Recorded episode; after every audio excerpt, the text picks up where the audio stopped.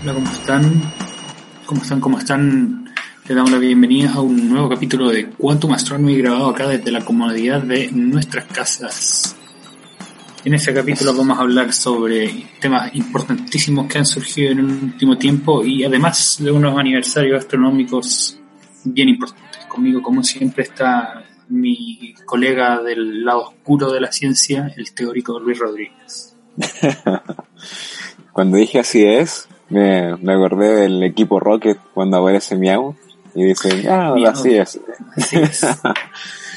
Oye, muchas gracias por la presentación. Eh, a mí me acompaña el Simón original, el Simón rojo, mi amigo de estas batallas, eh, Simón Ángel, nuestro astrofísico experimental. Gracias, gracias. Eh, esta es la sexta semana ya de aislamiento voluntario de, por mi parte. Luis, creo que también el tuyo es voluntario. ¿No está? Pues, o sea, la comuna ya entró en cuarentena, así que ¿Así? Ya. sí. Pero igual iba a seguir aislado, así que no, Es no hace verdad, tanta es verdad. Afortunadamente tenemos la, la oportunidad de quedarnos aquí en, las casitas y trabajando desde acá, no solo Claro. haciendo el podcast, sino que también haciendo nuestras clases. Aunque debo decir que la cuarentena ha acidificado mi mente y últimamente me ha hecho pensar mucho, eh, me ha hecho formular muchos pensamientos ácidos, por así decirlo. Um, me- Ha disminuido el pH de mi mente. No, no está en pH 24 como la palta según la infografía de, de Facebook. o si vaya a tener que comenzar la dieta alcalina. Exactamente. Esa dieta alcalina, el ajo pH 17 más corrosivo que la Oh. soda. ¿Y sabéis Qué qué más? Está, está dando vuelta y que eh, es falso, weón. El tema del 5G. Sí, sí, eso, partamos al tiro con algo livianito. ¿Qué Entonces, trata esta cuestión? que-. Eh, bueno, hay una especie de, no sé si llamarlo pseudocientífico, porque se hacen pasar como por científicos de, de verdad. No sé si lo son también, no sé si son médicos y cosas por el estilo. Creo que no.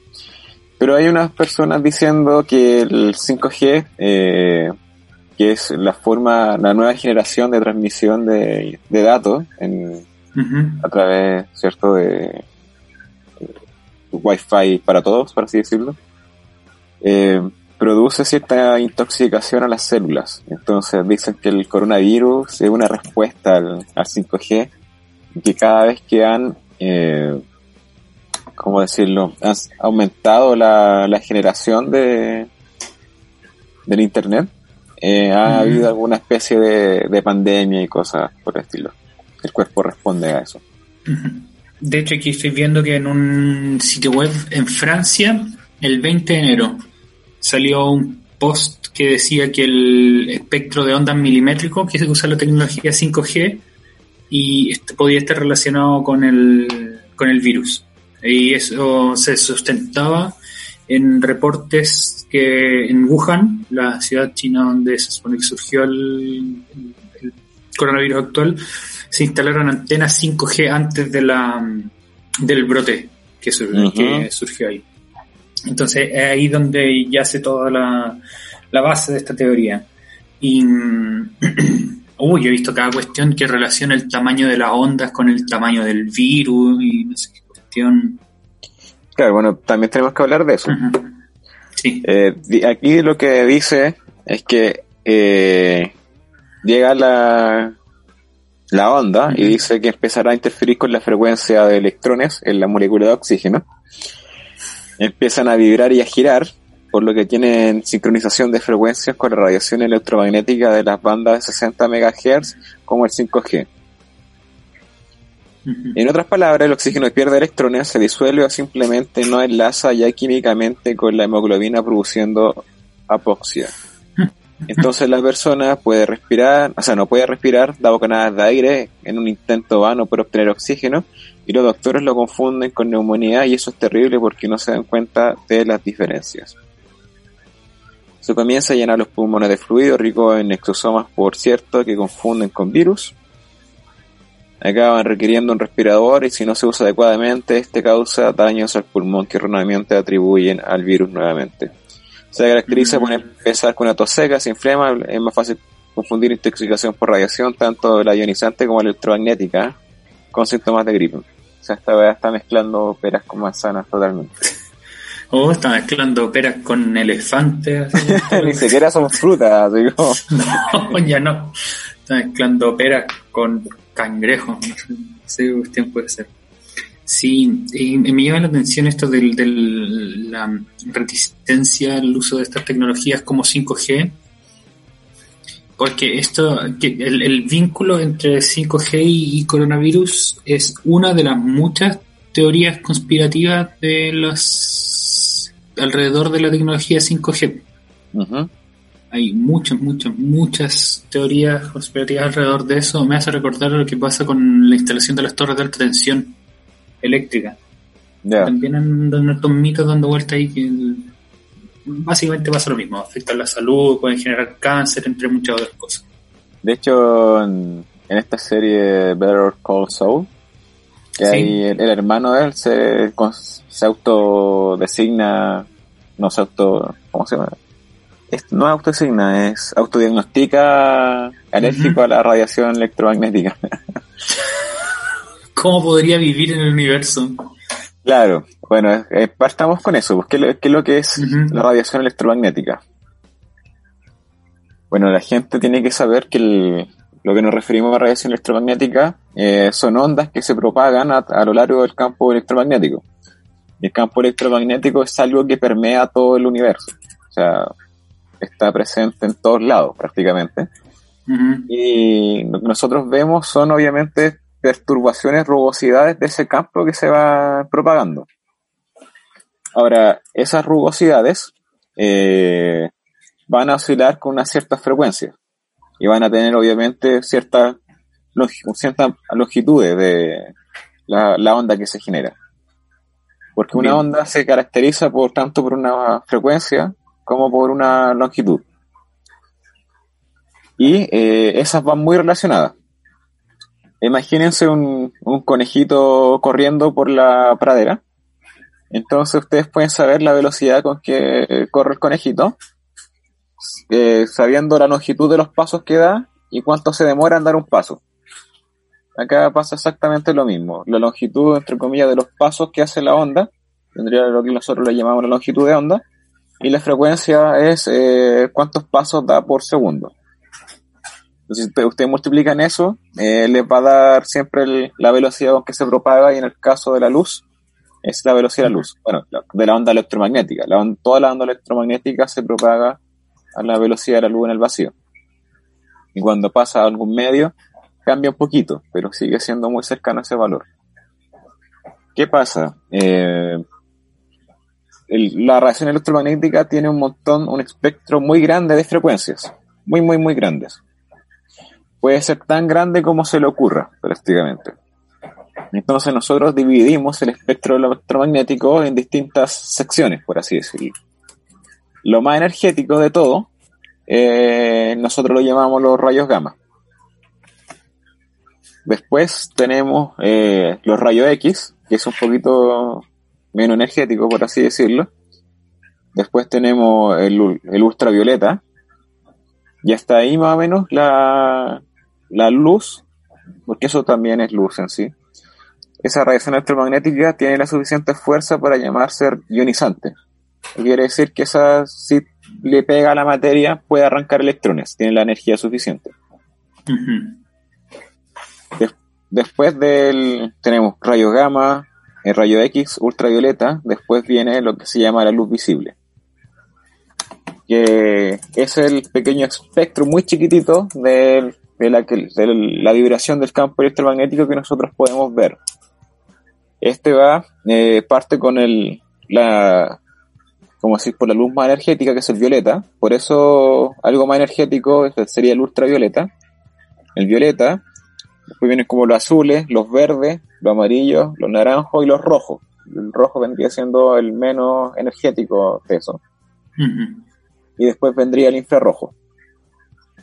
Cabe decir que la luz natural del Sol está, se emite más o menos los máximos dentro del espectro visible.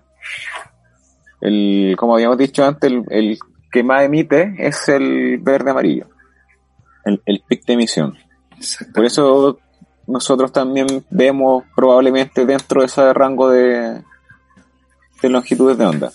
Ah, claro, es una mezcla entre eso y que la atmósfera es transparente justamente a esas longitudes de onda. Claro. Eh, después del rojo tenemos el infrarrojo.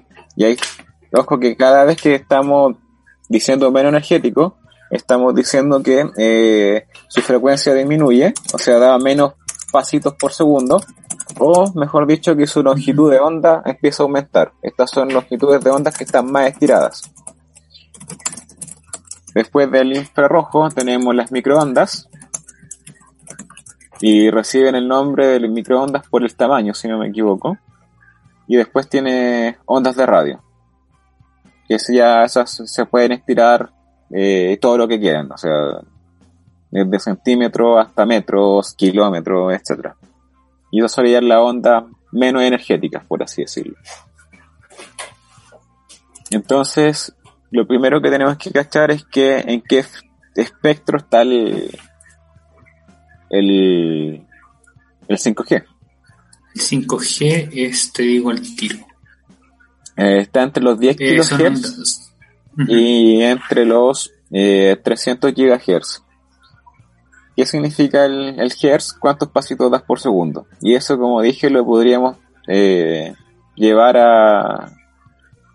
¿Cómo se llama? a, la longitud. A longitud de onda.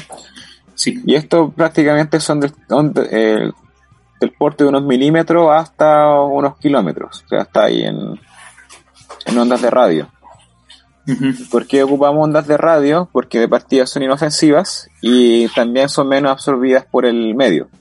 Entonces pueden atravesar la materia y no van a, no, uno no va a sentir tanta interferencia y uno también hace rebotar esta onda en la ionosfera para poder llegar más lejos. Exacto. Ya. ¿Qué es lo que hace esta onda en la materia? Eso es lo primero. Eh, como les dije, esto es una vibración del campo electromagnético.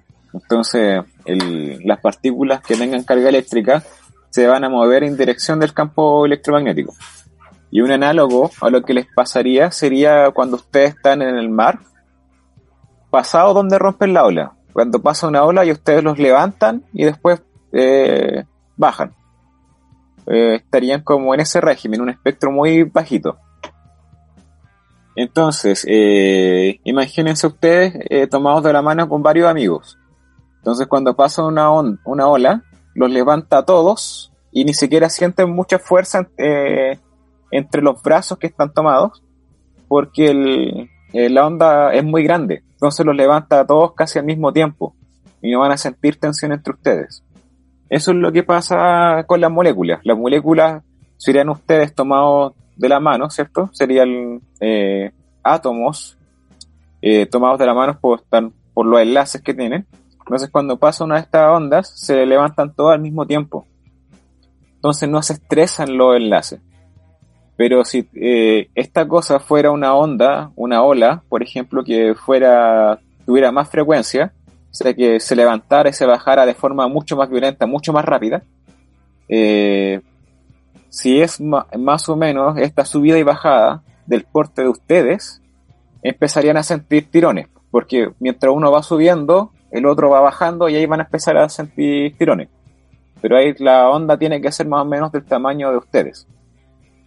Entonces aquí para que pase algo, la, la onda tiene que ser más o menos del tamaño de las moléculas, o en este caso del virus. Entonces, eh, un virus es del orden de 10 elevado a menos 8 o algo por el estilo, ¿cierto? 10 elevado a menos 8 metros. Me... Sí, metros sí, es un poquito más chico que una célula. Claro. Eh, 10 elevado a 10 es un átomo. A menos 10. Menos, perdón, 10 elevado a menos 10 es el tamaño de un átomo. Eh, entonces 10 elevado a menos 9 vendrían siendo como 10 átomos ensamblados. Entonces un virus son como 10 veces más eso. Serían como unos 100 átomos ensamblados, cosas por el estilo. Entonces es algo muy chico. O sea, 10 elevado a menos 8. Y acá tenemos que las ondas eh, más chicas del 5G son del orden de un milímetro. Y un milímetro ustedes ya lo conocen, en 10 elevado a 3. No sé, perdón, a menos 3. Entonces hay 5 órdenes de magnitud de diferencia. Entonces si ustedes son de un metro, eh, el orden de magnitud, ¿cierto? Un 1.5 metros, 1.7, pero están en el orden de magnitud del metro. Eh, pasar una onda eh, de 10 elevado a 5 metros, o sea, ¿de cuántos kilómetros? no te escucho, Simón. Ay, sí, perdón, estaba muteado que estaba tipeando algo. De 10 elevado a 5 metros serían 100 kilómetros. Claro, entonces sería de una longitud de onda de 100 kilómetros. O sea, prácticamente todo lo que está alrededor de ustedes subiría con el mismo tiempo y no verían ni un cambio. Es demasiado grande para que pase eso. Y también no tiene la energía suficiente para que eh, ionice la cuestión. Porque ya explicábamos cómo pasa pues, la ionización. Eh, tiene que ser más o menos del porte para que eh, una molécula esté subiendo y lo trabajando para y, le, y rompa las cuestiones. Exactamente. Y claro, la gente piensa que las ondas de radio son como una especie de fluido que está alrededor tuyo y que tú lo absorbes y se vuelve una especie de toxina. Pero no, pues, no, no es un fluido. Y tú estás inmerso en una sopa de, de onda electromagnética, incluso la luz es una onda electromagnética. Claro. Y debería ser mucho más dañina por la cantidad de energía que trae que el que la onda de radio. La onda de radio trae mucha menos energía que esa Exacto. La, energía ustedes la pueden calcular con la famosa constante de Planck. La energía de una de, un fotón es la constante de Planck por la frecuencia que tenga el, fotón. El fotón es la partícula de la onda. Entonces una eh, esta tiene no sé gigahertz y la otra cuestión es la onda eh, gamma cuánto ¿Cuánto será la frecuencia? Las rayos gamma deben tener como 10 elevado a menos 16 Hz. Algo así, voy a buscar, pero mucho, mucho menos. Ya, entonces la cuestión es que cuando hacen la, las proporciones y todo eso, te va a salir de que el, la, la onda gamma son pero excesivamente... a las 20 Hz. Y elevada a 20, cacha, pues. Son, son al menos 10 elevado a 11 veces más potentes. Y no sé si la gente entenderá cuando hablamos de 10 elevado a 11, pero es un 1 con 11 ceros para el lado más fuerte. Exacto. Así que eh, para que hagan 100 mil millones. 100 mil millones. ¿Cuánto es la distancia entre la Tierra y el Sol?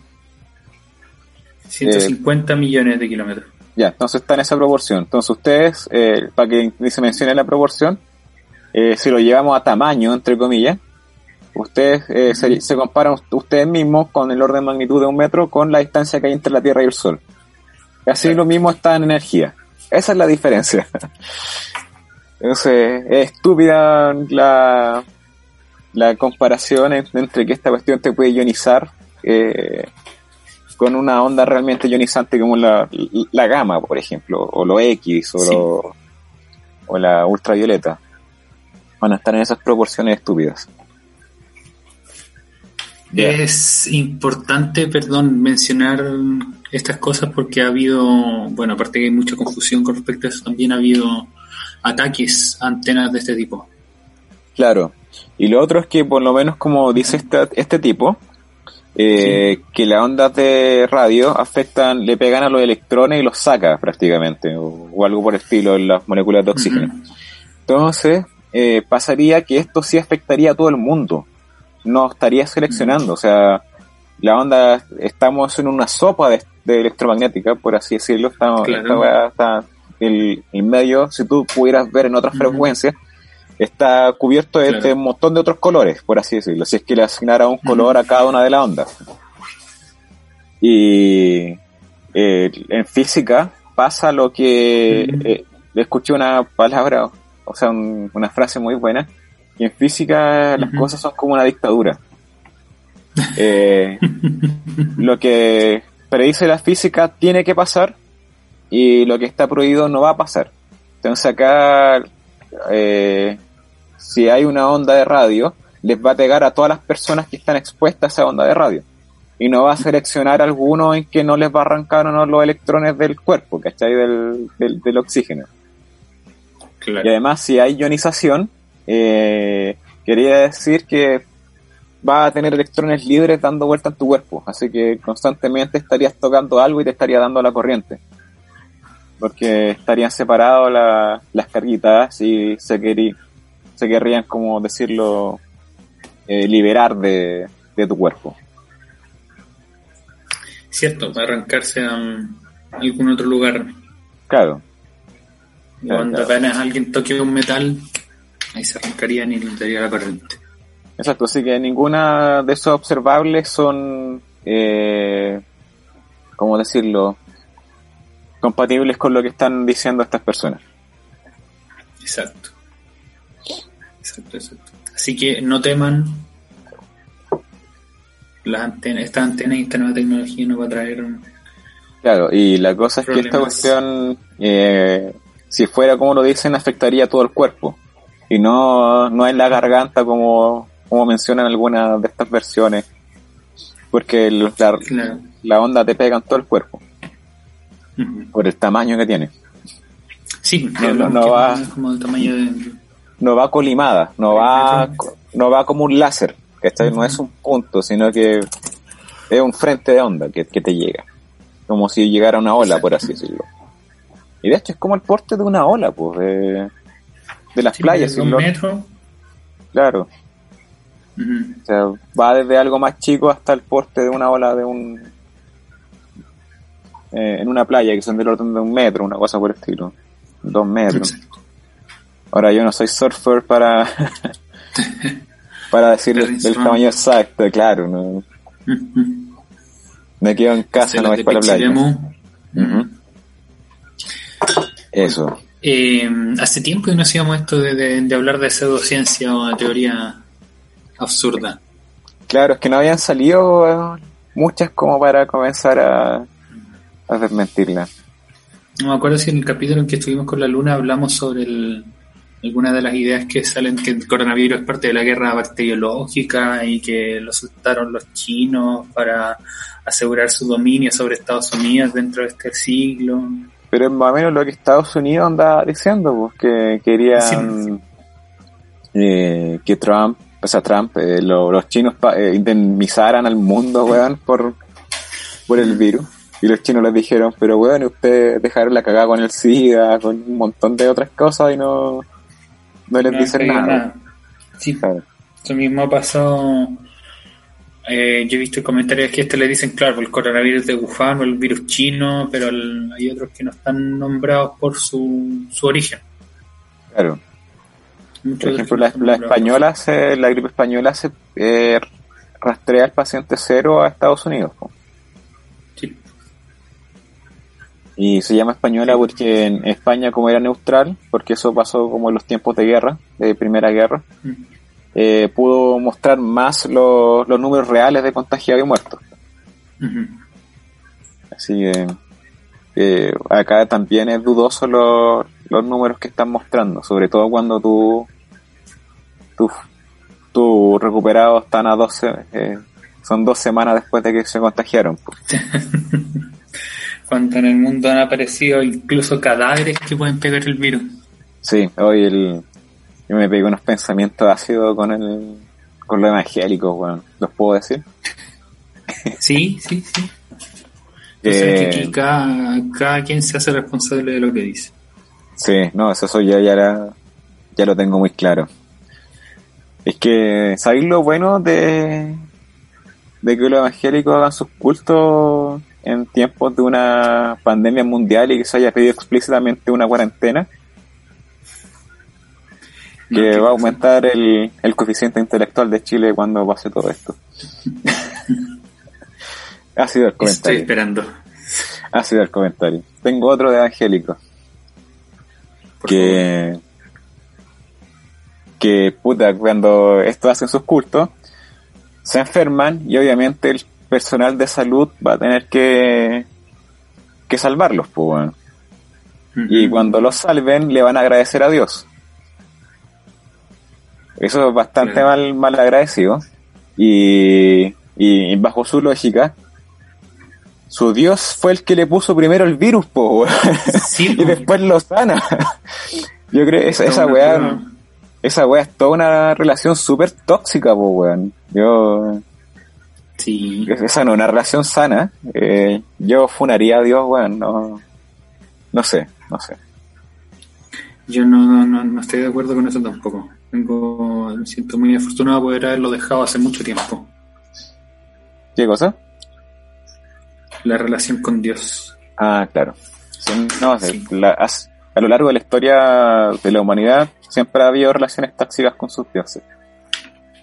Y de hecho hay una mm, canción de Rammstein que habla de, eso. sacrificio. Claro. ¿Ah, sí? Sí, pues. Eh, eh, significa castígame. Entonces habla de la mm. necesidad que ha tenido el humano siempre de encontrar un dios, pero es una relación tóxica. Entonces siempre necesita sentirse muy pequeño el hombre y, dice como, vaya, inventa un huevo muy poderoso, así un, Superman y me tengo que someter a él. Y, Mira cuando ¿Cómo? y mi último pensamiento ha sido del día. es, eh, ¿cómo se llama? que nosotros ya no podemos decir solamente que hay un chino eh, de 10 años que hace las cosas mucho mejor que nosotros, sino que también tenemos que considerar que hay un ingeniero comercial que siempre va a estar haciendo las cosas mejor que nosotros. A mí que eso, toda, toda esa gente de, de, Asia que decimos que es mejor que nosotros tiene de asesor a un ingeniero comercial. probablemente. probablemente, sí. Sí va a salir un podcast, o sea, un podcast de, astrofísica hecho por ingenieros comerciales, bueno. Va a ser mejor que nosotros. Sí, oye Pancho, no sé si está ahí, pero no han ocultado todo este tiempo que en realidad era ingeniero comercial.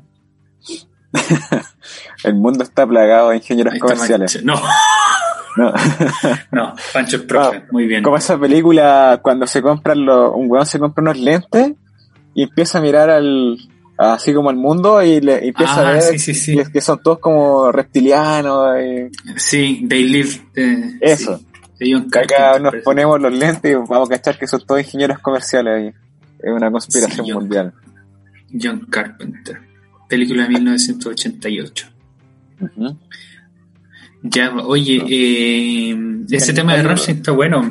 Hay que, hay que ponerlo para el capítulo que hagamos de mitología. Sí, tengo, tengo ahí varios, varios, eh, varias canciones que he separado. No. Nos pidieron el otro día el capítulo de parte 2 de Teoría de la Información. Ah, sí. Sí, tengo que hacerlo de, de, termodinámica. Porque lo corté justo cuando íbamos a hacer el, el, el símil. Oye, ¿tú tenías algo que decir sobre el virus este? O... Eh, solamente seguir haciendo un reproche a las autoridades que tiran a la chuña a las comunas en cuarentena por ejemplo, le tocó a Quinta Normal, pero San Joaquín y San Miguel tienen mayores eh, tasas de incidencia, o sea, casos por eh, normalizados por el número de habitantes.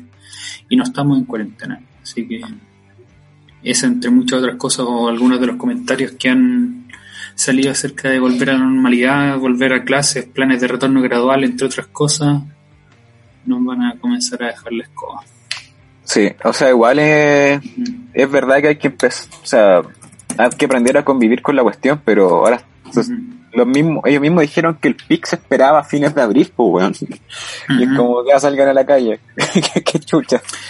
No lo entiendo. Y otra cosa que no entiendo es que hayan movido el plebiscito, por ejemplo, que iba a ser este domingo, pero que, que argumentaban que lo iban a mover por causa del virus, pero quiere de todas maneras volver a la normalidad si podíamos volver a trabajar, volver a clases, podríamos haber participado en el plebiscito perfectamente. Pero Bueno, como saben, aquí la, la economía es sostenida 100% por los malls.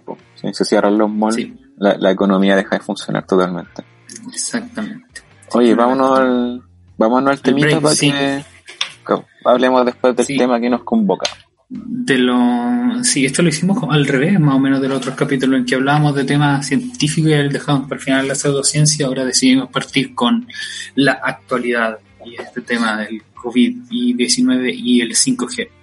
Vamos entonces con un temita de un saxofonista estadounidense, creo que es.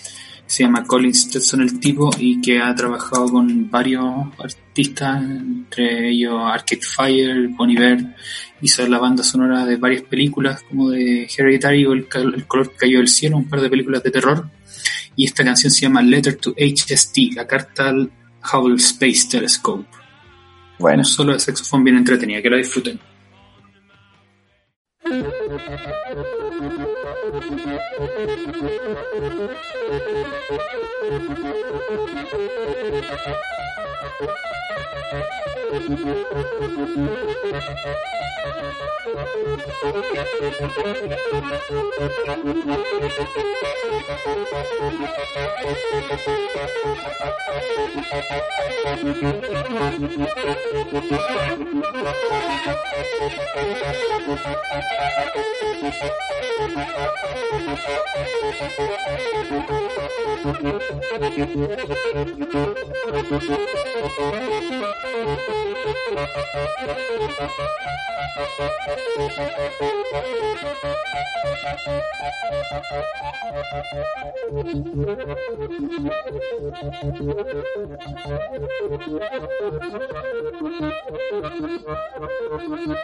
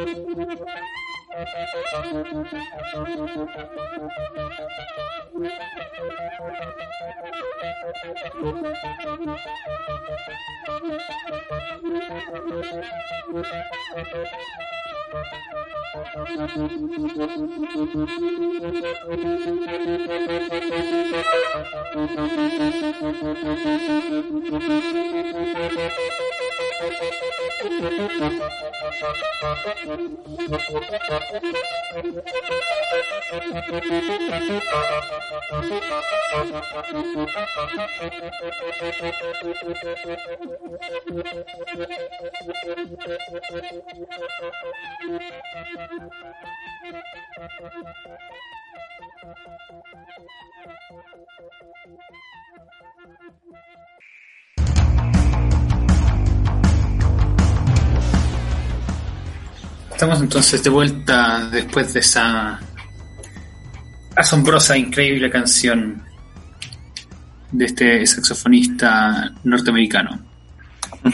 Luis, cuéntame. hoy es que estamos grabando día... ¿Podemos revelar el día en que estamos grabando? Sí, sí, ya todo el mundo sabe que no hacemos esto en vivo.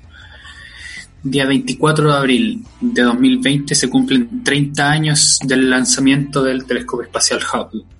30 años. Wow. Sí, yo sé que yo sé que para ti el, el Hubble es de particular interés. Sí. Sí. porque parte de tu investigación está basada en observaciones hechas con el Hubble. Exacto. Oye, pero ¿Mm? al Hubble lo van a dar de baja, ¿cierto? Va a ser dado de baja eventualmente, sí. Es verdad. Tengo que Pero eso la... falta tiempo. Vamos a tener que hacer que una hacer despedida al... eso. Sí, vamos a tener que hacer una despedida al Hubble. Yo cacho Eh. que lo van a bajar y lo van a expo- lo van a mostrar en algún museo, muy probablemente. Claro, Algo así. sí, se lo merece. Eh, el- es verdad. Luis, cuéntame por qué el Hubble es tan bueno o, o- o tiene que ser usado para tu investigación. Eh, buena pregunta. Ya. Eh, el Hubble tiene una ventaja es que está en el espacio, entonces se ahorra todo eh, lo que la atmósfera puede ensuciar, la radiación que está llegando. Exacto. Lo que yo estudio son unas estrellas muy compactas, eso quiere decir que es mucha masa comprimida en un espacio muy chico. Son las estrellas de neutrones. Entonces estas estrellitas tienen más o menos Ujú. 1.4, 1.5 veces la masa del Sol, Eh, comprimida en 10 kilómetros de radio. O sea, eh, una esfera de 10 kilómetros de radio. Eso sería más chico que Santiago. O sea, 10 Más chico que kilómetros. Van a Santiago, claro. Eh, Santiago desde Baquedano hasta Bellavista, la Florida, son 10 kilómetros en metro. Ahí lo pueden medir con GPS. Entonces imagínense, toda esa masa del Sol comprimida en esa cosita tan chica. ¿Qué ocurre? Esas eh, estrellas son súper calientes, nacen eh, por la explosión de supernova eh, a 10 elevado a 11 Kelvin más o menos y cosas por el estilo. O sea, un 1 con 10 ceros para o 11 ceros. Y esas más... Considerando, eh, perdón, que la, esa, la, la temperatura en el centro del Sol, por ejemplo, son como 16 millones de Kelvin. 12 millones de. Kelvin, algo así. Claro, está del orden de 10 elevado a 6 Kelvin. Ya. Entonces, eh, Entonces, uh, es 10.000 veces más que eso. Claro, esta, esta temperatura es más o menos la que tenía el universo cuando tenía unos 3 minutos de vida. Entonces, por eso se da esa materia tan exótica y tan rara en los núcleos de esta estrella, porque es muy densa y muy energética. Después estas cosas se enfrían, eventualmente, eh, se mantienen estables después de mucho tiempo, como del orden de 10 elevado a 5 Kelvin su, su superficie, porque hay un gradiente de temperatura hacia adentro. Eh, Obviamente el núcleo está más caliente. Eh, bueno, la cosa es que, eh, como, a pesar de estar tan eh, como están en una superficie, o sea, hay una superficie chica la que está emitiendo, la cantidad de luz que nos está llegando es muy pequeña. Entonces nosotros tenemos que ver a un punto muy específico del espacio para poder captar esa radiación. De hecho, esas estrellas no se ven a simple vista. Se detectan generalmente primero por ondas de radio, por estos pulsos que son característicos de estas estrellas. Y una vez que está bien localizado, se, se apunta con este telescopio hacia allá. Entonces un- es una luz muy tenue que si pasara por la atmósfera eh, probablemente se dispersaría más y, y conduciría mucho más errores. Entonces nosotros miramos eh, con estos telescopios para, eh, con el Hubble particularmente, para sacarlo el- en el espectro térmico. Claro. Estamos hablando de esta... El, el espectro térmico uno se refiere a, a la luz que naturalmente emiten por tener una determinada temperatura. Como ustedes saben, la temperatura nosotros le dijimos que era una medida promedio de la velocidad que tienen las partículas a nivel microscópico.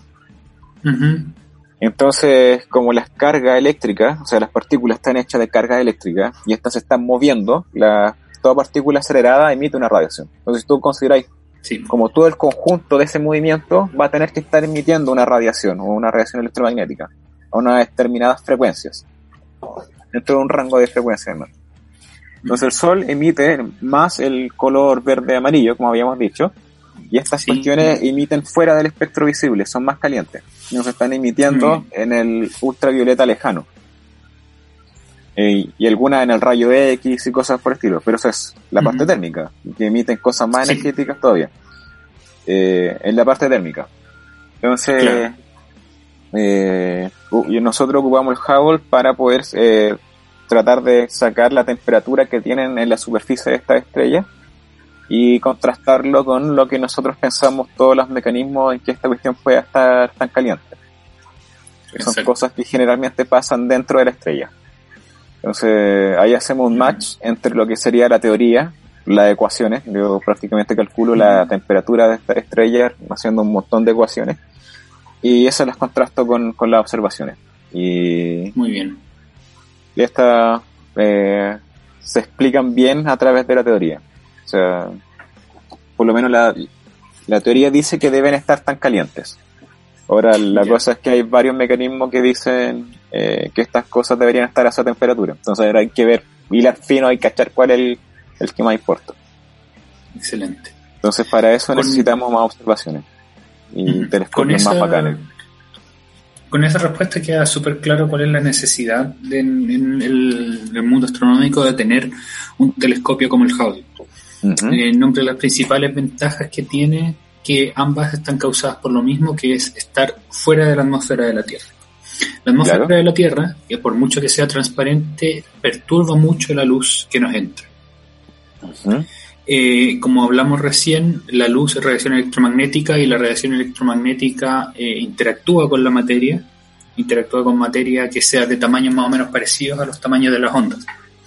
Y en la atmósfera acá de la Tierra hay muchos átomos, moléculas y otras partículas que pueden por lo mismo eh, interferir con la luz, ya sea absorbiéndola o desviándola. Y estos procesos son procesos aleatorios, o sea, un, rayo de luz que entre 100 veces en una misma dirección no va a tener 100 veces el mismo resultado. Todo esto lleva a distorsiones en las observaciones que hagamos de objetos que están fuera de la Tierra. Un ejemplo de esto es el titilar de las estrellas. Claro que eso hace que vayamos a hacer eh, telescopios a locaciones tan remotas. No solamente estamos arrancándonos de la contaminación lumínica, sino que también lo que estamos haciendo es buscando lugares donde el cielo sea lo más estable posible. Porque mientras menos titilen las estrellas, más eh, estable es la zona de observación y mejor va a ser la calidad de las imágenes. Otra manera en que podemos ver fácilmente el, cómo afecta el cielo, la atmósfera, perdón, a las estrellas, es con el atardecer. En el atardecer el sol se va poniendo cada vez más rojo y se va deformando también un poco. Claro. Y esos son dos fenómenos distintos que tienen que ver con el tamaño de las partículas que hay en la atmósfera y el hecho de que el sol está cruzando cada vez más atmósfera.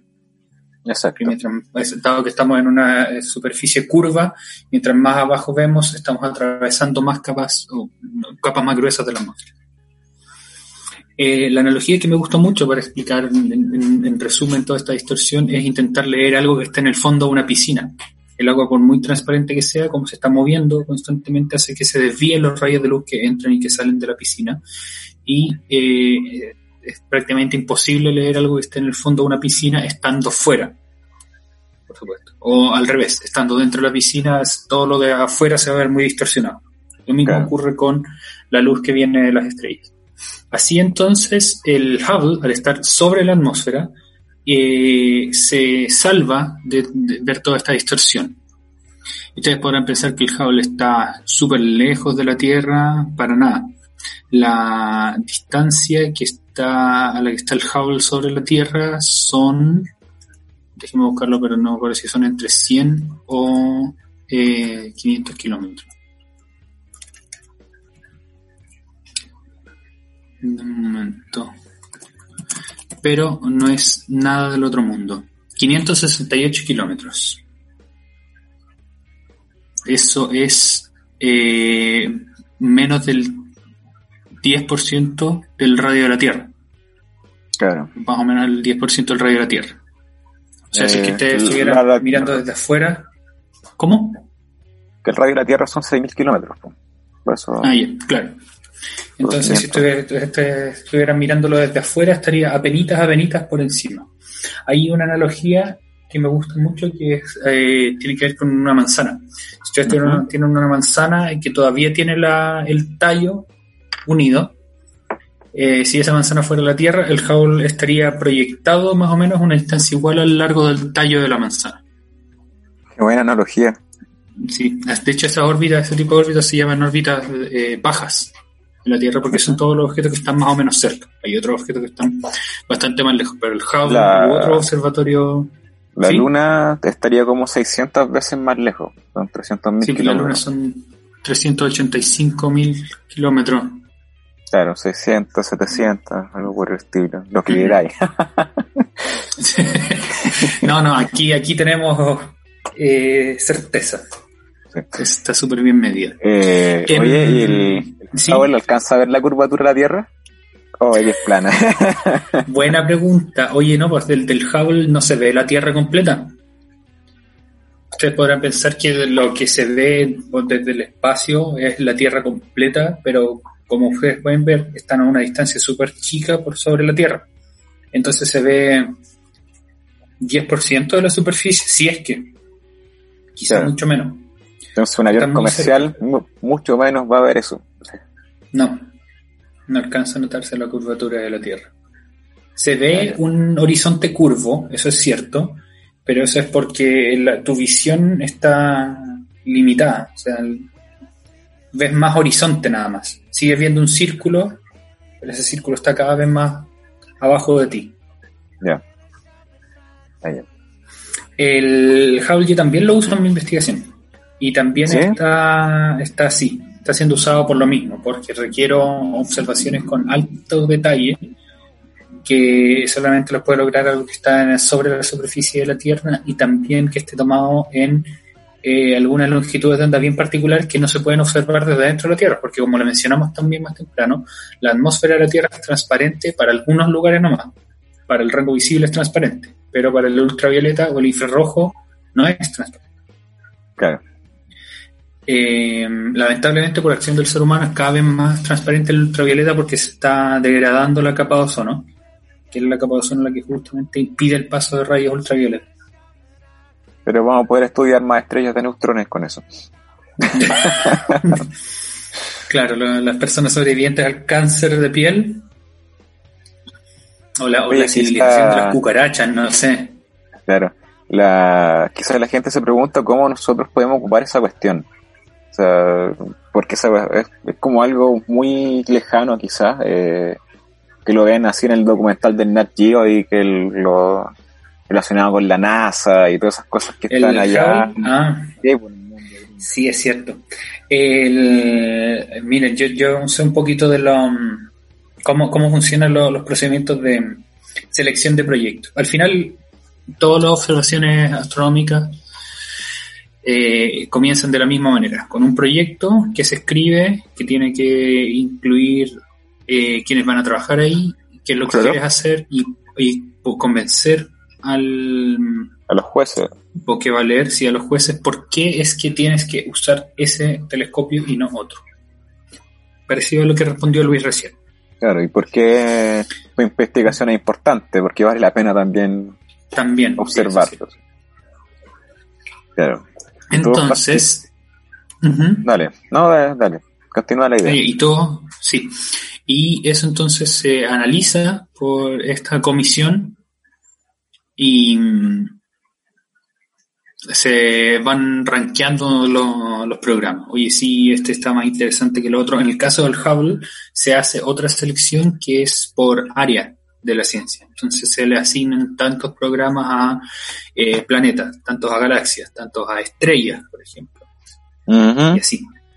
Entonces, dentro de una misma categoría se em, hacen, con, perdón, compiten distintos programas y se le asigna a los más valiosos tiempo de observación y a los otros se les envía con modificaciones menores y otros que se envían con modificaciones Claro. mayores y otros se les dice simplemente, oye, no ni cagando, ¿cómo vamos a hacer esto?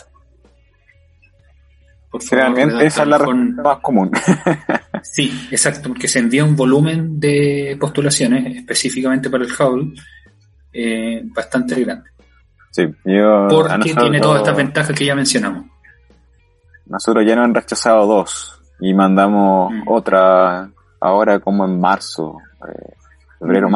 algo por ahí, que era el, el ciclo de tiempo cuando se envían, antes que era la caga con el coronavirus. Claro, claro, claro. Eh, Sí. Sí, porque además ustedes podrán pensar, bueno, este telescopio está en el espacio, ¿cómo lo hacen para manejarlo? Y es muy parecido a lo que ocurre con los telescopios que están aquí en la Tierra, una sala de control, un montón de que obviamente es una operación un poco más complicada, porque tiene que ser todo mucho más seguro, dado que es muy difícil ir y reparar algo. Aquí en la Tierra tiene la ventaja de que si hay un problema tú vas y apretáis la tuerca o le pegáis un par de charchazos y listo, se arregla. ¿Lo sopláis? con los cartuchos de... Le sacáis el cartucho y listo. Le dais un nalgazo al cartucho para y pones. Claro, y todo listo. Pero no, en este caso no, y de hecho hay algo que me gustaría mencionar que son los distintos arreglos y mejoras que se le han tenido que hacer al Hubble. De hecho, cuando lo lanzaron, eh, hubo un problema al tiro. Voy a leer acá de, la página de Wikipedia. Solamente, perdón, incluso semanas después del lanzamiento del telescopio, solo habían pasado algunos días y las imágenes indicaban que había un serio problema con el sistema óptico. Eh, lo que pasó fue que había un artefacto alrededor de la estrella entonces eso indicaba que no estaba enfocando bien toda la luz. Toda la luz que entra debería concentrarse en un, en un solo puntito muy muy pequeño y lo que estaba pasando es que no toda la luz estaba concentrándose en ese punto, sino que además había un halo alrededor. Entonces, eh, los espejos no habían sido pulidos para que tuvieran la forma correcta. Oh, qué paja. Sí, entonces eh, el error permitido de los espejos era de 10 nanómetros y un nanómetro es una mil millonésima de un metro. Claro, tiene o en un milímetro, sí, en un milímetro hay un millón de nanómetros. Y 10 nanómetros era la imperfección permitida en este caso, o sea, algo extremadamente preciso. O sea, el chino que hizo ese espejo lo deberían estar agarrando a watts probablemente. Porque obviamente fue un chino, o sea, no dudo que haya sido. Estadísticamente debe estar en lo correcto. Sí, Chino o un, o un hindú, o sea, un hindú. no, sé, no, podemos revisar qué inició el espejo, pero la cosa es que 10 nanómetros era un la... ingeniero comercial lo hizo. eso quedó tan mal. La tolerancia era 10 nanómetros y el error era de 2200. O sea, 220 veces más grande que el error permitido. Entonces, eso entonces hacía que la luz que estaba en el borde del espejo se enfocaba a distintos puntos que la luz que estaba más hacia el centro. Claro. ¿Cómo se puede arreglar eso? Eh, hay que poner lentes al telescopio. O, eh, mucho más seguro que cambiar el equipamiento completo. Porque eso ya lo tendrían que hacer en el espacio, ¿o no? Sí, todo eso se va, se va al espacio. No, no cuánto mide el Hubble? No se baja el Hubble. ¿Cómo? ¿Cuánto mide el Hubble más o menos en tamaño? El Hubble mide, el espejo principal es de 2.2 metros. Bastante grande, entonces. Sí, es bastante grande. Así que el 2.4 metros, perdón. Y el tamaño de la nave, o sea, del, del, aparato completo, perdón, es son 13 metros de largo por 4 de ancho. Ya. Yeah. Sí, esos 4 metros, esos 4 metros consideran los paneles solares que tiene, que es de ahí donde saca energía. Claro. Ya, entonces el Hubble es lanzado en 1990 y, bastante tiempo después se les da eh, esta solución que eso fue en el 93. Se estuvo mucho tiempo sin observar. Claro. Imagino ahí la excepción de, varios principios. Sí, sí, claramente. Y eh, después de eso se van eh, cambiando algunos de los instrumentos solamente que tiene. Bien, la óptica se mantiene, se cambian algunos instrumentos. Claro. Eh, ¿tú, te, acuerdas, por ejemplo, con qué instrumento o con qué cámara lo, observaron las estrellas de neutrones? Eh, no, pero si me da un segundo lo puedo ver en el paper. Ah, ya, bien. Porque hay, hay dos cámaras principales y un par de, de otras cámaras secundarias que tiene el, el Hubble. Con cada cámara me refiero a que es el detector más un set de filtros. Claro. Entonces yo, por ejemplo, he trabajado con la datos tomados con la Widefield Camera 3, que es de los instrumentos más nuevos, y la Advanced Camera for Surveys, tienen una combinación de filtros y tamaños de la zona del cielo que están viendo, que la hacían buena para los datos con los que yo trabajo. Todavía no lo encuentro, así que sigue rellenando. Eh, es bien interesante ver, hay un documental muy bueno de, del, del Hubble que lo narra Leonardo DiCaprio. ¿Ya? Que muestra cómo hicieron el cambio estas últimas cámaras. Y muestra a la, la gente de la misión eh, entrenando acá en unas piscinas gigantes. Porque en la piscina se puede simular el ambiente de gravedad cero, entre comillas, dado que no hay gravedad cero.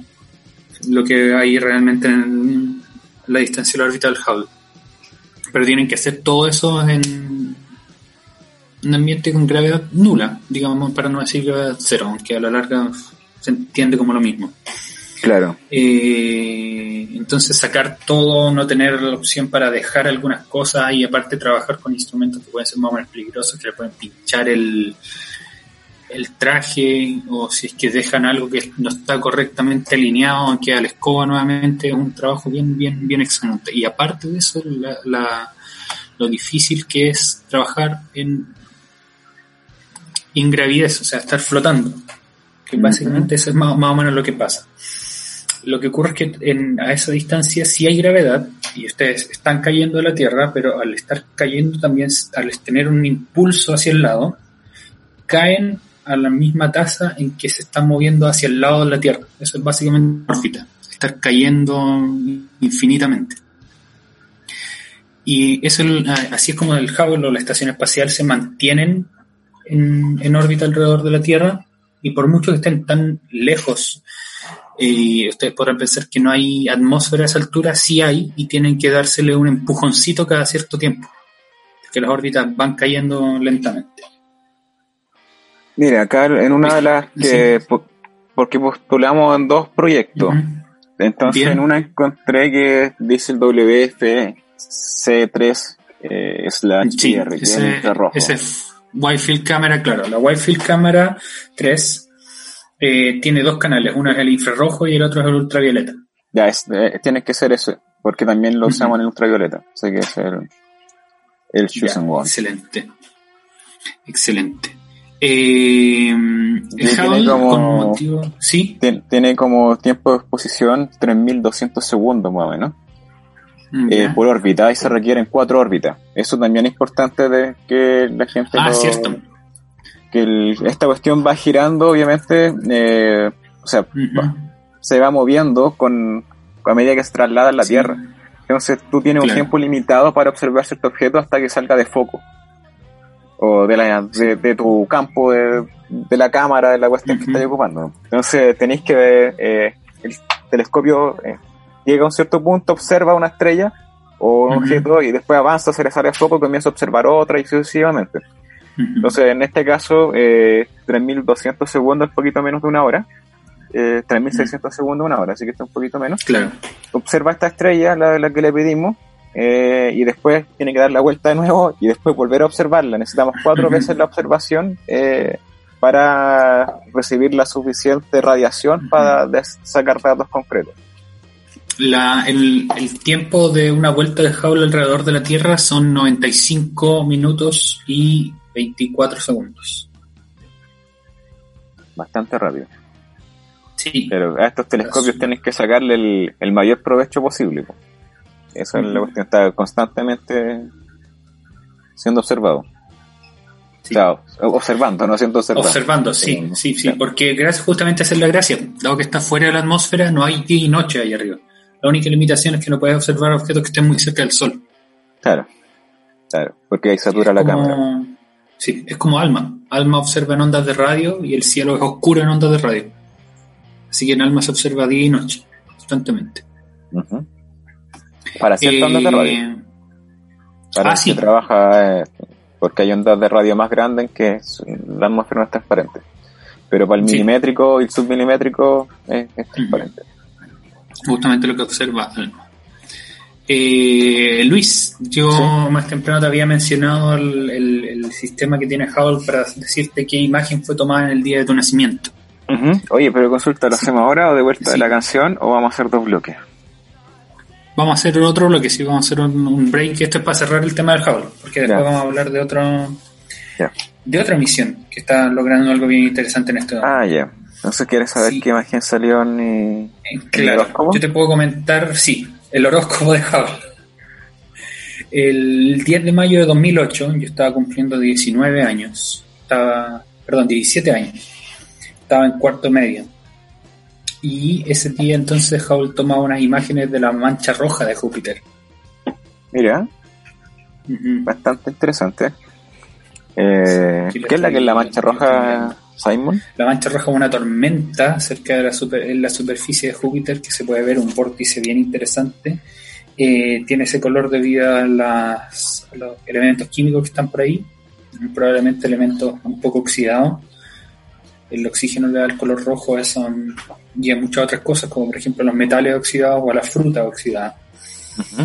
Y es tan grande que eh, tiene un no, la Tierra no podría caber completamente ahí, pero sí tiene la, superficie, creo que de toda la masa de, o sea, todos los continentes contenidos, o sea, todos los continentes sumados, más o menos, algo así. Ya, oye, siempre había escuchado que, la Tierra sí cabía ahí. Vamos a revisar, vamos a revisar. Ya. Mientras eh, coméntanos qué es lo que tienes tú. Y a mí me salió el 10 de marzo de 1997, donde le sacó una foto a Marte yo en los 97 probablemente haya estado en básica eh, viendo Pokémon, intentando ser un maestro Pokémon o convirtiéndome en Super Saiyajin. Eh, claro, 97 tipo un tiempo en donde jugué mi primer Pokémon, Pokémon Red. En, eso sí, no en Game Boy, en, el, en un computador en blanco y negro, obviamente el, el, el emulador, en emulador. Y dice que, claro, le sacó una foto, es más o menos una vista eh, sobre el Ecuador, o sea, de lejos se alcanza a ver casi todo el planeta, pero no es la típica foto, sino que se alcanza a ver más el polo. Y, es cuando Marte estaba de las posiciones más cercanas a la Tierra. Entonces era una buena oportunidad para sacarle una foto y, y empezar a ver dónde hay petróleo para que vayan a sacar petróleo allá. Estados Unidos, ya saben. Exacto.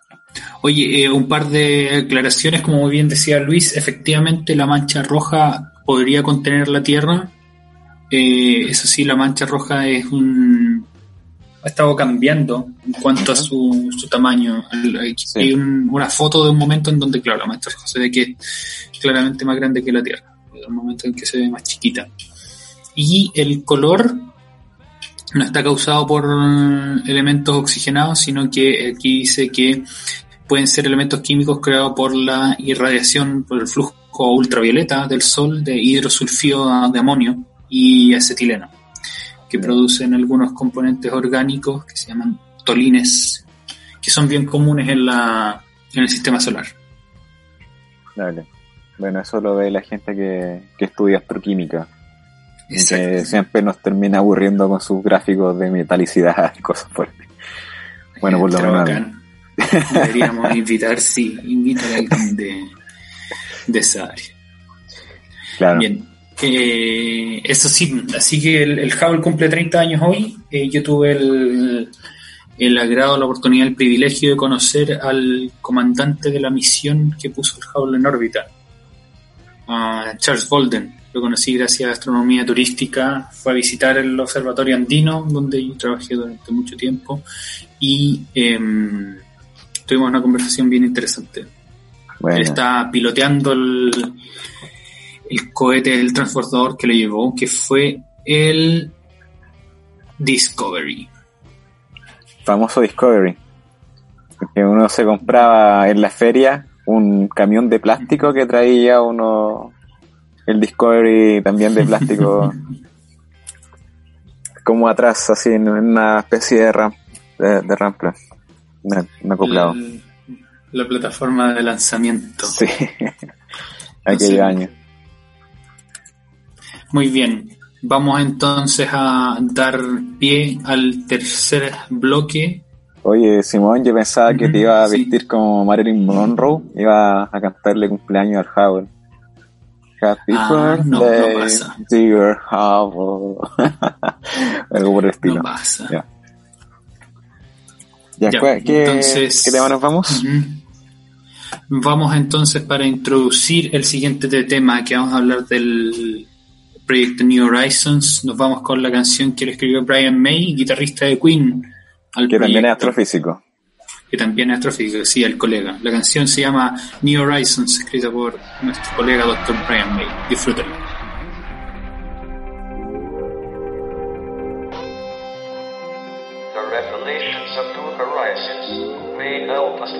Understand better how our solar system was formed.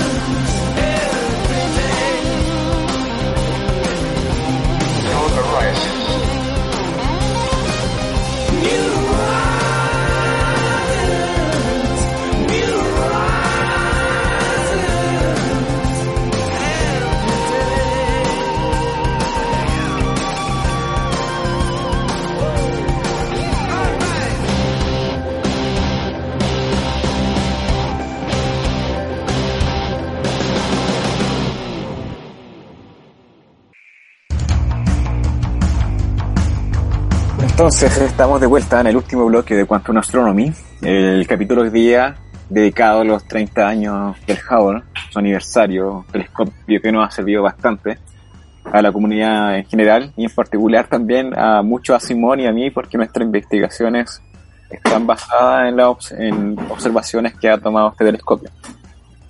Ahí explicamos más o menos eh, de qué trataban cada una, eh, cómo funcionaba el Hubble, de qué espectro grafoso ocupábamos nosotros y las cosas importantes que ha tomado el Hubble eh, en base, por ejemplo, a nuestros fechas de cumpleaños.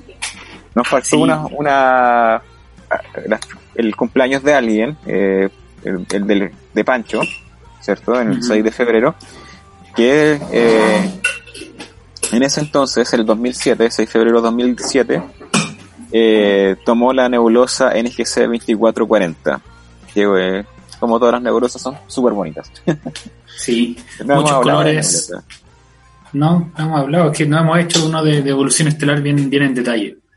Claro. Y cuando, cuando hagamos ese de estrellas de baja masa, van a salir las nebulosas planetarias. Esta sí es una imagen muy bonita que muestra una estructura de- eh, más o menos esférica, porque así es como la estrella va perdiendo capas a medida que están la- las últimas etapas de su vida. La parte de adentro tiene un brillo bien azulado, que son capas de gas super ionizado que tiene que está recibiendo mucha energía del objeto compacto central, que es una enana blanca en este caso. Y las capas exteriores más frías muestran tonos más rojos, que tiene que ver también con otros compuestos que se están formando ahí por estar son, en zonas más frías. Claro. Precioso. Oye, aquí, oye Luis, tú, tú estabas comentando más temprano que había cerca de tu casa alguien con la música todo chancho. Sí. Sí. La, Oye, nos faltó- ¿Qué? Nos faltó alguien más, el Alan. Ah, sí, Alan. Eh, ¿Estás preguntando el cumpleaños o Pancho se sabe el cumpleaños? 24 de septiembre. Ya. Eh, acá dice que tomó una galaxia, la Ujú. llamada ESO 243-49, Vamos que a... aparece que eh, hostea, eh, tiene eh, en su interior una un agujero negro de tamaño mediano y que probablemente se Ujú. canibalizó una enana, perdón, una galaxia enana. No, y una imagen preciosa aquí del Hubble. Después la vamos a compartir. Todos, todos los miembros del Quantum Astronomy tienen un objeto muy bonito aquí. Ujú. Este galaxia interesante porque se ve que tiene una línea de polvo en su interior. Estamos viéndola casi perfecto, yo diría que perfectamente de lado. Así que se aprecian varios de los, de los elementos importantes de una galaxia, el bulbo, el disco y el halo. O sea, prácticamente si fuera una clase de pintura donde uno pi- pinta gente desnuda, esta galaxia sería ideal Sí, para sería uno de los modelos. Uno de los modelos para pintar. Sí, sin duda, sin duda. Ya. Ya. Excelente. Entonces las imágenes las vamos a poner y les vamos a ahí también dejar el link para que compartan con nosotros su objeto del día. Bien. Vamos entonces a New Horizons o Nuevos Horizontes, que ese fue el nombre elegido para la sonda que iba a ir más allá de la órbita de Neptuno y llegar hasta donde iba a estar Plutón. Y pasó. Y pasó, de hecho, y va más allá. Entonces, New Horizons, lanzada por el programa de las Nuevas Fronteras de la NASA, lanzada hace bastante tiempo, ya 19 de enero de 2006. Y durante mucho tiempo viajó, viajó, viajó, viajó. Eh, tuvo una maniobra bien interesante que era una maniobra gravitacional. Pasa por cerca de Júpiter, de hecho el 2007, apenas un mes, un año, perdón, y un mes después de ser lanzada, y ahí gana la energía suficiente para ser proyectada al espacio más profundo.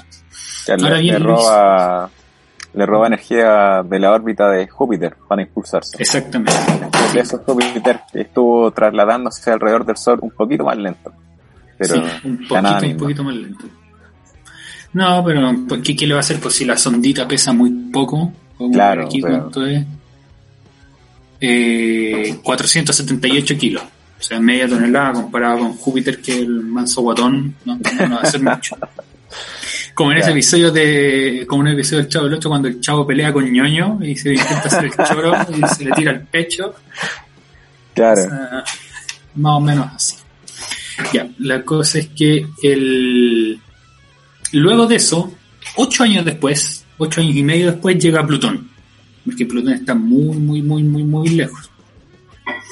Oye, Eh, interesante era que, uno- eh, sí, que Plutón desde que se descubrió hasta que lo degradaron no alcanzó a cumplir un año, po. un año plutoniano. Un año plutónico, no, plutoniano, no sé, no sé cuál será el, el gentilicio de Plutón. Pero claro, estuvo como me- media órbita o algo así. Plutón, Claro. recuerden que ahora es un planeta enano porque no cumple con las condiciones para ser un planeta. Principalmente su masa muy pequeñita. Y su órbita inclinada. Entonces, y su, sí, claro, está también fuera del plano de la órbita de los otros planetas del sistema solar. Entonces, la sonda New Horizons es muy importante por muchos motivos, entre otros, observar Plutón, estudiar su sistema, Claro. Plutón, Caronte, que son los dos cuerpos principales, y otros más. Eh, y entrega, por supuesto, de las mejores imágenes de, de Plutón que tenemos, bueno, las mejores imágenes que tenemos de Plutón hasta el momento. La imagen del, del corazoncito de Plutón es la, una de las imágenes clave y de hecho la más famosa del, de la misión. Sí, de hecho, yo la Hay tengo una- pegada en la puerta de la oficina. Sí, así de bonito, no, no, de verdad es, es genial. Tomó imágenes de los cinco otros cuerpos dentro del sistema de Plutón. Ahí está Caronte, que era la que se conocía, la más conocida luna de, de Plutón, y otras que se llaman Hydra, Nix, Kerberos y Styx. Hay una banda de metal que se llama Styx. Eh, El, el barquero, no, no era el barquero del, del inframundo. Caronte era el barquero. Sí, eso. Claro, Saturno representa Y- a Hades, por si acaso, el, dios del inframundo. Eso. Sí, el dios del Y inframundo. Caronte, Y- solo una del barquero, que, con, que te, te atravesaba el río ese. Styx era el río, Ujú. ¿o no? Sí, parece. No sé. Styx me parece como la banda nomás. Ya, después ahí queda como tarea para la casa para quienes no escuchan. eh, como tarea para el cosas. Sí. O sea, queda como tarea para el escucha en este caso. Bueno, después pasa Plutón, observa un poco hacia atrás y se da cuenta de que Plutón tiene una tenue, tenue, tenue, tenue atmósfera. También hay una imagen muy bonita de- respecto a eso, que se ve una tenue, una línea, parece un eclipse de sol.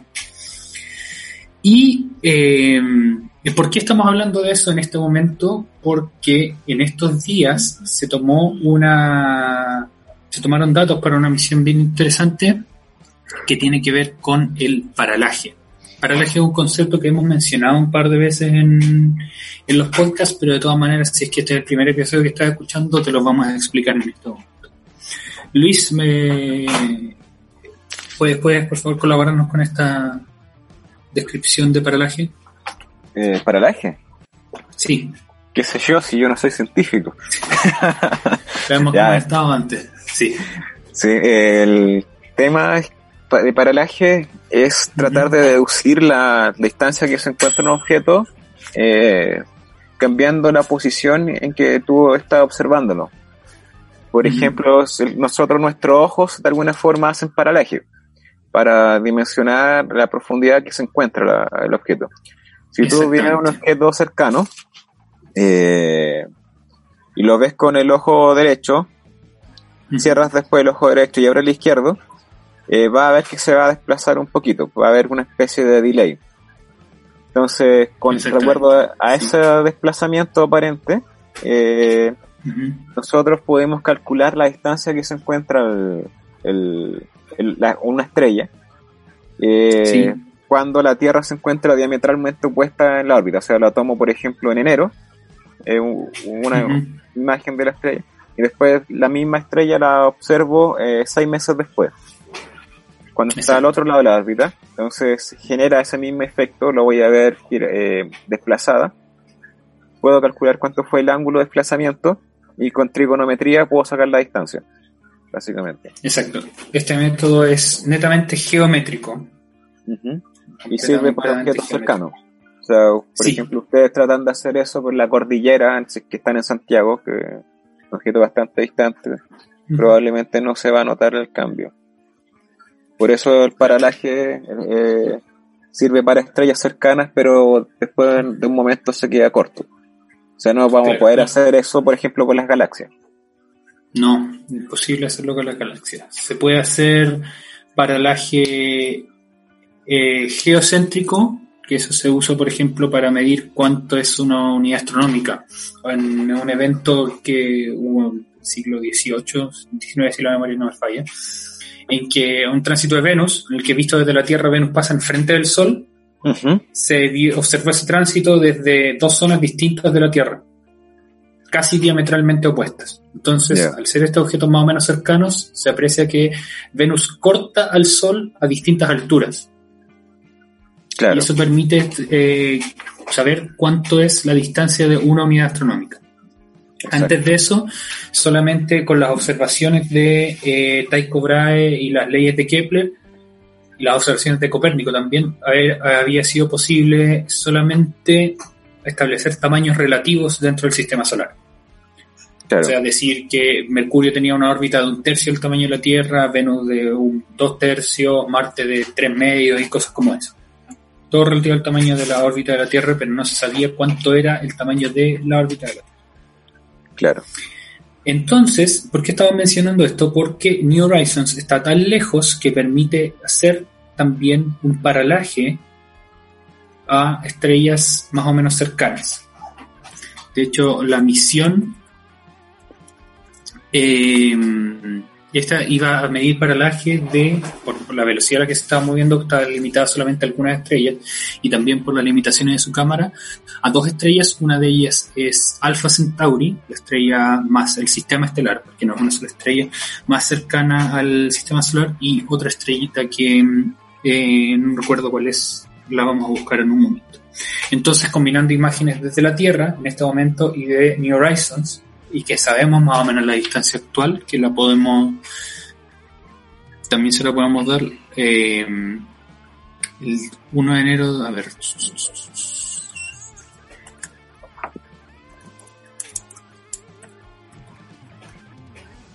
Vamos a buscarla. Ese dato me faltó buscar.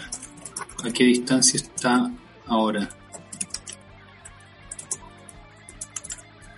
Probablemente sobre las 40 unidades astronómicas. Sí, está a 6.600, perdón, sí, 6.600 millones de kilómetros Y eso sería. en este momento. En unidades astronómicas serían 44 unidades astronómicas más o menos. Ya, como había dicho. Sí, exactamente.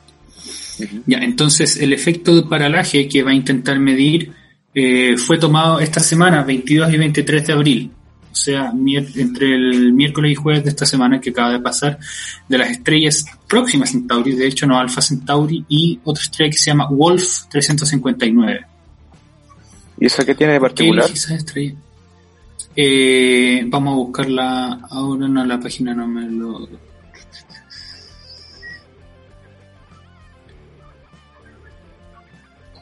Vamos a ver. ¿Cómo se llama? Wolf. Tiene Wolf 359.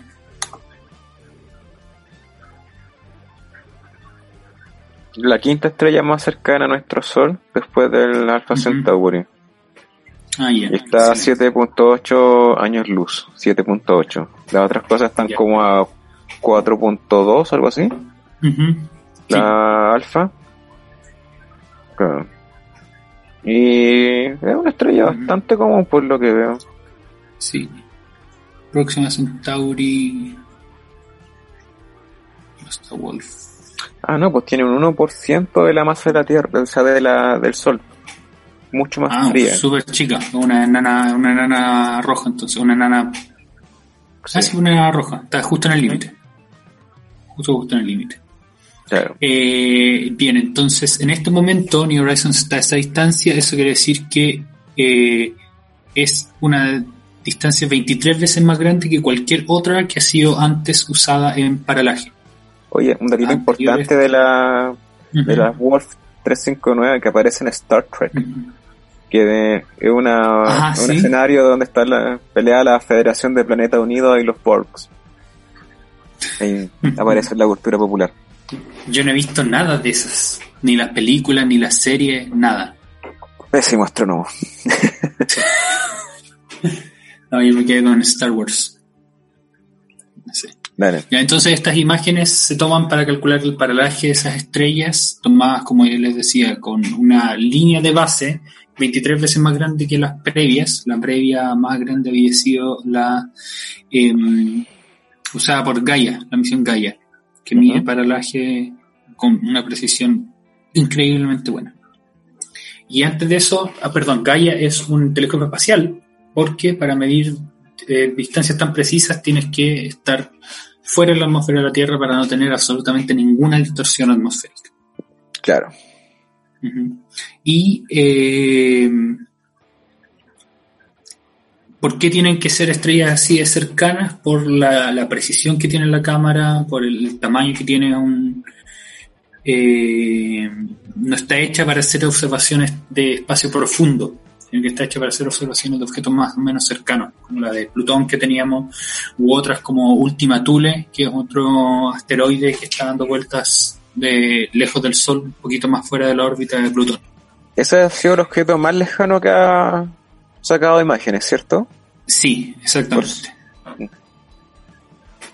Eh, también va a haber imágenes en 3D que van a lanzar en, eh, acerca de, esto, de estas observaciones.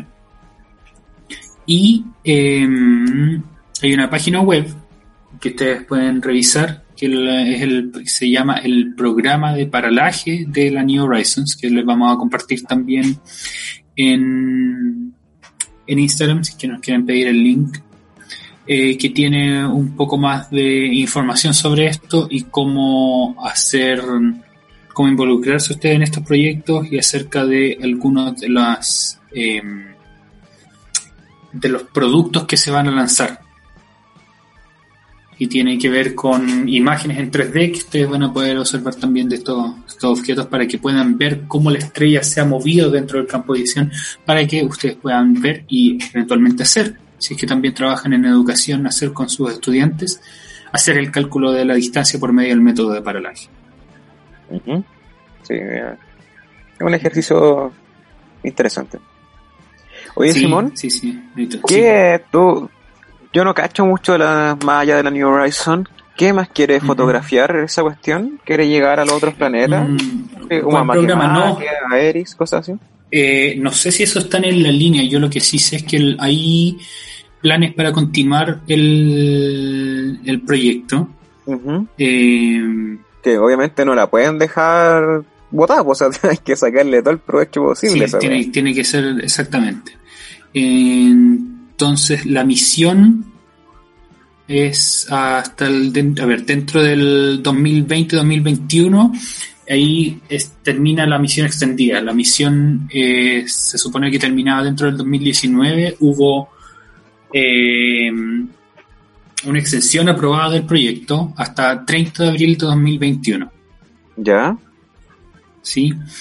Eh, si es que la nave todavía funciona, se espera que la misión se extenda, por lo que dices tú, que la idea es sacarle el, el provecho completamente. Y eh, en- dentro de los 2020 es, es probable que la sonda se acerque para a, a otro objeto que son los, estos objetos del cinturón de Kuiper. Viendo lo que en o sea- siglas se le llaman esos objetos los KBO, Kuiper Belt Object Claro. pero no eh, no se ha decidido todavía cuál. Debe ser bacán tener una nave y poder viajar como tan lejos, weón, y, y ver esos, Sí. esas cosas así como recónditos. Sí. Eh, creo que Hay también, dos. eh, Ujú. no sé, esto es algo que escuché, pero estoy buscándolo, que creo que también Ujú. quería llegar como a esa pared de hidrógeno que hay en, en, en el sistema solar a esa Ah, sí, eventualmente sí. Aquí está, de hecho, yo estoy viendo aquí la, la línea de tiempo de la misión. Entonces, hay dos limitantes que tienen que ver con la, la vida útil de la sonda. Uno es cuánto combustible tiene, que eso es lo que usa para proyectarse, para propulsarse, perdón, y cambiar su órbita. Eh, y eh, que en este momento tiene, bueno, el número no me dice mucho porque no sé cuánto usa, aquí dice 11 kilogramos de, de combustible. Y el, el fin pronosticado de la misión es dentro de los 2030, porque ahí decae completamente el material radioactivo que usa para mantener vivos los circuitos y la- las Claro, antenas emisoras y que ya allá el- usar paneles solares igual de ser. Inviable. Sí, es totalmente inviable. Que el sol ahí Claro. ya es- pasa a ser casi una estrella de fondo. Em, entonces sí, usa un generador termoeléctrico de radioisótopos. Ya, Entonces tiene un, un- un isótopo que decae, eso genera calor y luego con una termocopla genera ese calor en elec- se transforma ese calor en electricidad. ya. No estoy seguro si es el término termocopla bien de todas maneras. Ya, pero sí, es más o menos, es como la idea de po, o sea, se, se Sí. entiende. Y el Transforma- combustible, eh, o sea, eso lo ocupa para el circuito, pero para desviarse tiene otro otro combustible, Sí, ¿no? tiene un combustible, es el combustible que había mencionado antes. Ya. Eh, no me dice exactamente cuál es, qué combustible usa. Y en el 2038, o sea, ya cuando la... Espérame, que hay que... Sí, Hay un detalle que a mí una vez me preguntaron cómo podía eh, ocupar combustible los, los objetos en el espacio si es que no había oxígeno. Y no había Ah, como un, y no había un como una tierra, porque bueno esta persona pensaba que tenías que hacer una fuerza con respecto a la tierra para, para despegar. Entonces, eh, prácticamente no siempre vaya a necesitar oxígeno para, para generar una reacción, pues estamos muy acostumbrados quizá a la combustión como tal, pero tiene un- otras formas de, de hacer reacciones. No sé cuál será la que están ocupando acá, pero lo importante es que cuando, eh, cómo funcionan estas cosas, es que cuando eh, funcionan igual cuando disparáis un rifle. Lo que te hace Sí. avanzar es el culetazo prácticamente, por acción y reacción. Claro. Entonces cambia la, la órbita de esa forma, como que en el fondo libera cuestiones y el retroceso hace que esta cuestión se, se desvíe para otros lados. Sí. No Conservación de un momento apoyo. lineal. Claro, no, no, no necesitáis un... ¿Cómo se llama? Eh, un suelo con que apoyarte, por así decirlo. Sí. No, de hecho, en Gravity no- creo que hacen eso, ¿no? Que si Sí, tú tiráis una, una llave, por ejemplo, al espacio, y tú estás con un traje espacial, tiráis algo, una llave, algo así, el, el retroceso de eso, ¿cierto? La reacción te va a hacer Sí. girar, pues. Entonces, para Exacto. contrarrestar eso tenéis que tirar otra cuestión para que se la- Ujú. las cosas. Así que, claro, si están flotando sin control del espacio, no sé, sáquense un brazo o algo así, a tener que balancearse. Su escupo. Bueno, no los, sé. los gatos hacen eso. Los gatos, los gatos cuando caen pueden girar en el aire porque hacen girar la cola en el sentido opuesto en el que quieren girar. Claro. Se generan esta reacción, pero todo dentro de su cuerpo. Es muy bacán ver videos de gatos cayendo en cámara lenta por lo mismo. 4 de la mañana. Ya, en- De- después de las peleas de los insectos. Araña versus Sí. mantis religiosa. y llegaste Claro, a los de la- Watchmoyo. los top 10 de Watchmoyo. top 10 y de las más ridículas. Ya, y para cerrar esto, entonces, la misión de New Horizons al 2038 más o menos va a estar a 100 unidades astronómicas del Sol. Wow. Y ahí es donde va a estar explorando la... va a estar fuera de la heliosfera, que es esta esfera de influencia del Sol, donde fuera de eso sientes el- más la influencia de otras estrellas que del Sol. Claro. Y no mencionamos de qué trataba esa pared de hidrógeno que te dije, pues. Que el, Sí.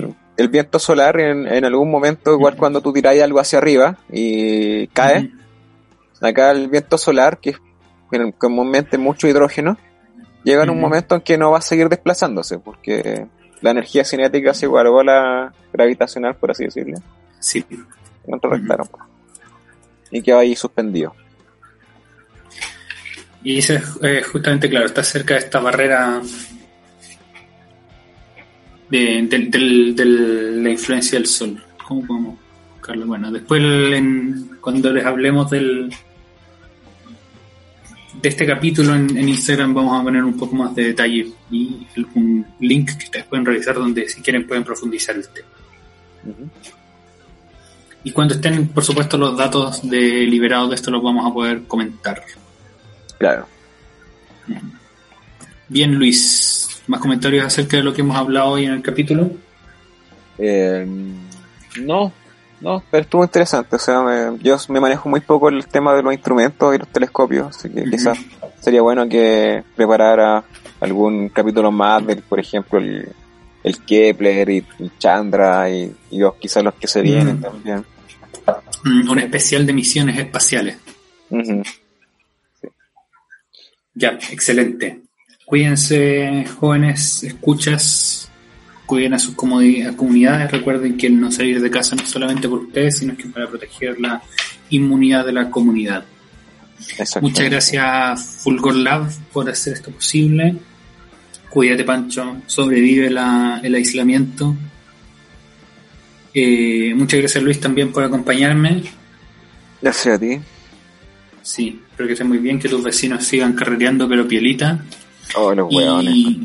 Madre. Nos despedimos con esta banda que tiene por nombre una de las sondas que también explora el sistema solar. Voyager y su temita Ascension. Que esté muy bien. Nos vemos la próxima semana. Chao, chao. Besitos, besitos. Chao, chao.